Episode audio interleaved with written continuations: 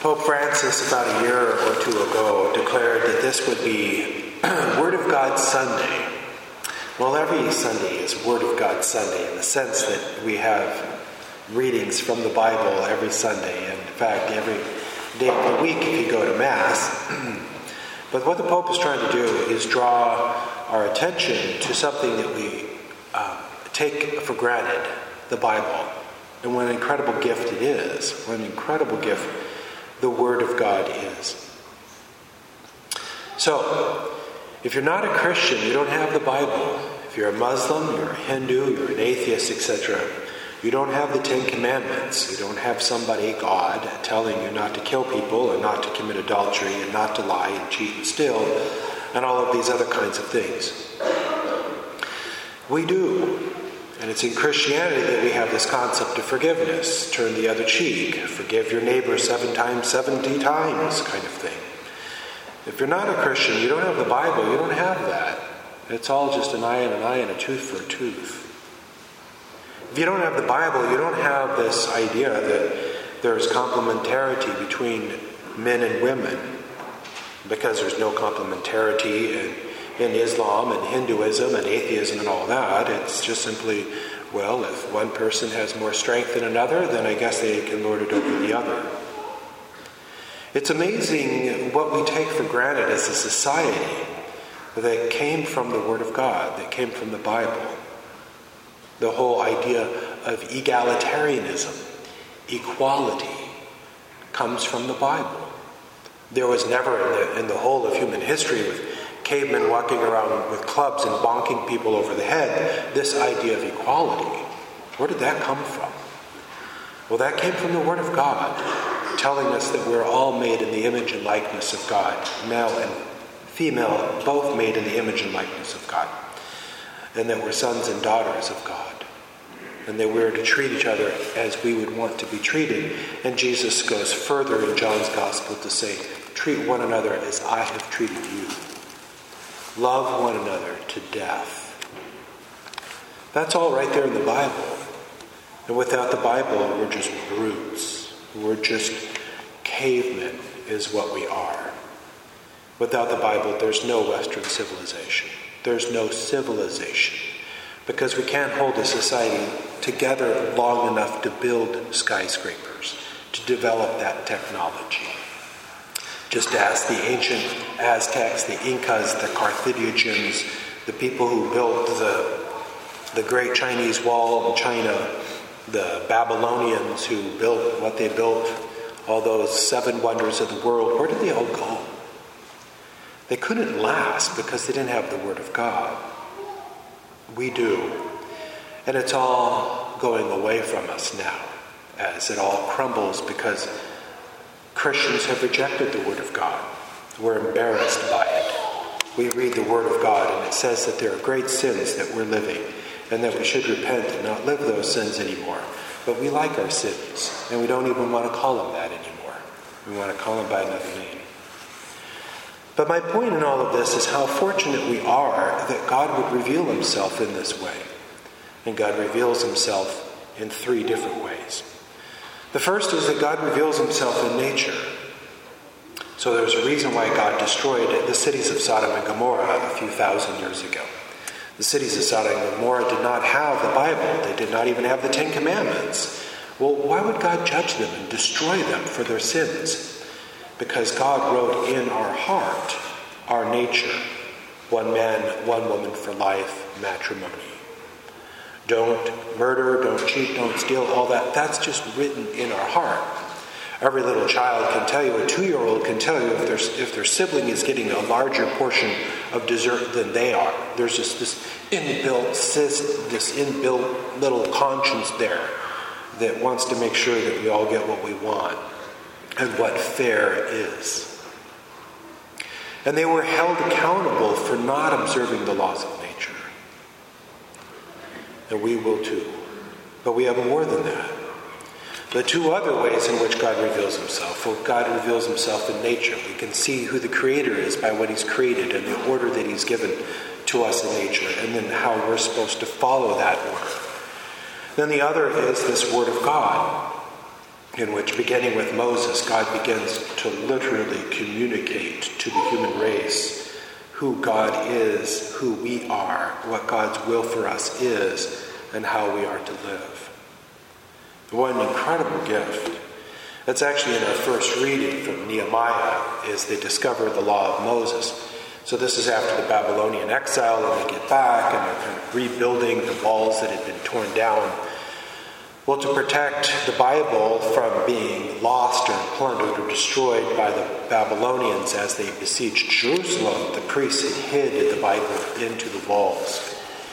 And then the Babylonians destroyed Jerusalem, and then hundreds of years later, the Jews came back and were rebuilding it. And in the rebuilding of it, they discovered one of these lost books, and that was our first reading. And they were reading this law to the people, and the people were bowed down to the ground.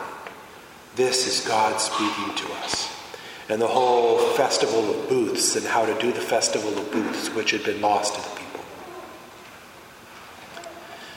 God reveals himself through his word, the Bible, sacred scriptures. It's very powerful. Lastly, God reveals himself by becoming man.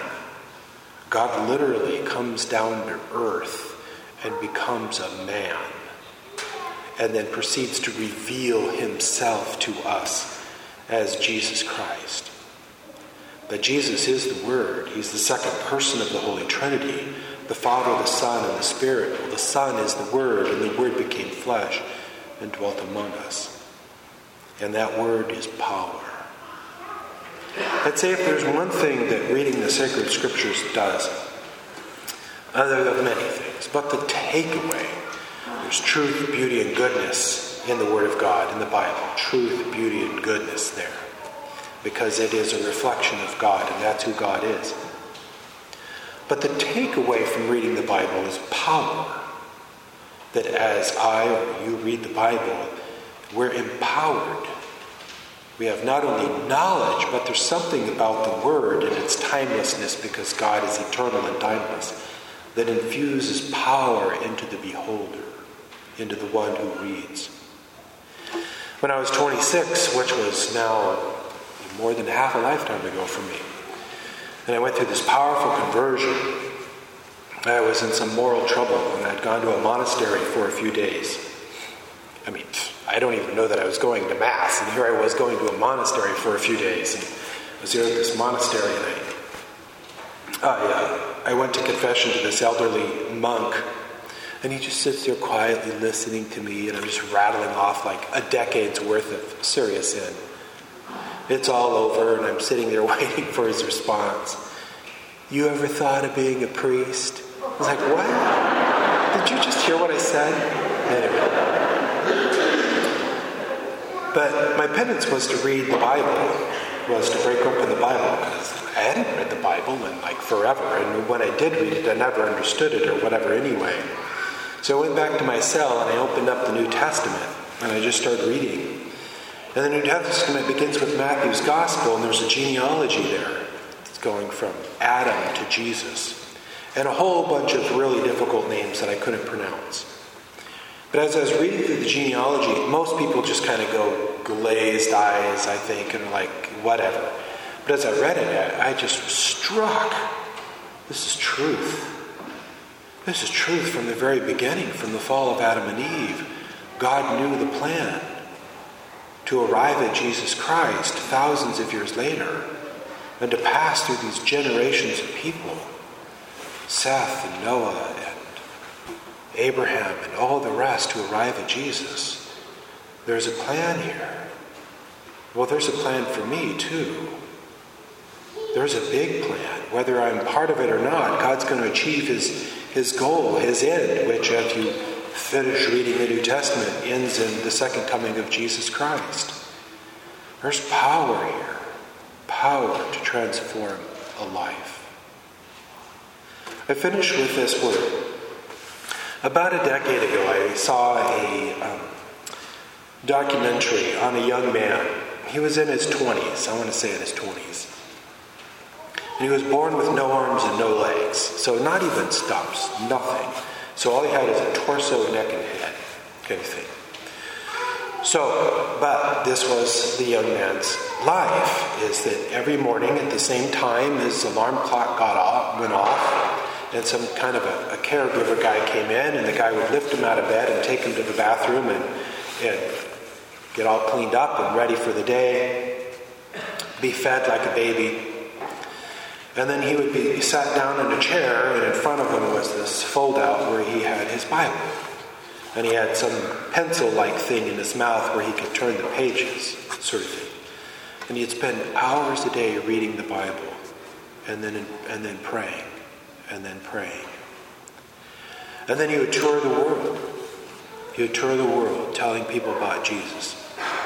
And I mean, he, this one scene was he's in Africa somewhere, and there's this hundreds of people and they trot him out in this little wheelchair like thing, little like scooter like thing. And people are just in awe of what they're seeing. This man who's nothing but a torso, a head and a neck. And he tells them about the goodness and the truth and the beauty and the power of God to be found in his word. That man wasn't a Catholic, so he didn't have the sacraments. He didn't have the true presence of Jesus. He didn't have Eucharistic adoration. He didn't have any of those things. But he still had the Word of God. And it transformed him from a bitter, bitter man to a free man, a free man. Freer than some billionaires. A powerful man. More powerful than Biden or Putin or Xi. A powerful man because his power comes from heaven, from God. That was at least a decade ago. I, don't, I know nothing about the man's life. I don't even remember his name. But the Word of God changed his life, empowered his life, gave him the truth about who he is and where he's going and what this is all about. And enabled him to take what looked like a bad thing, a really bad deck of cards dealt to him, to turn it into some great good.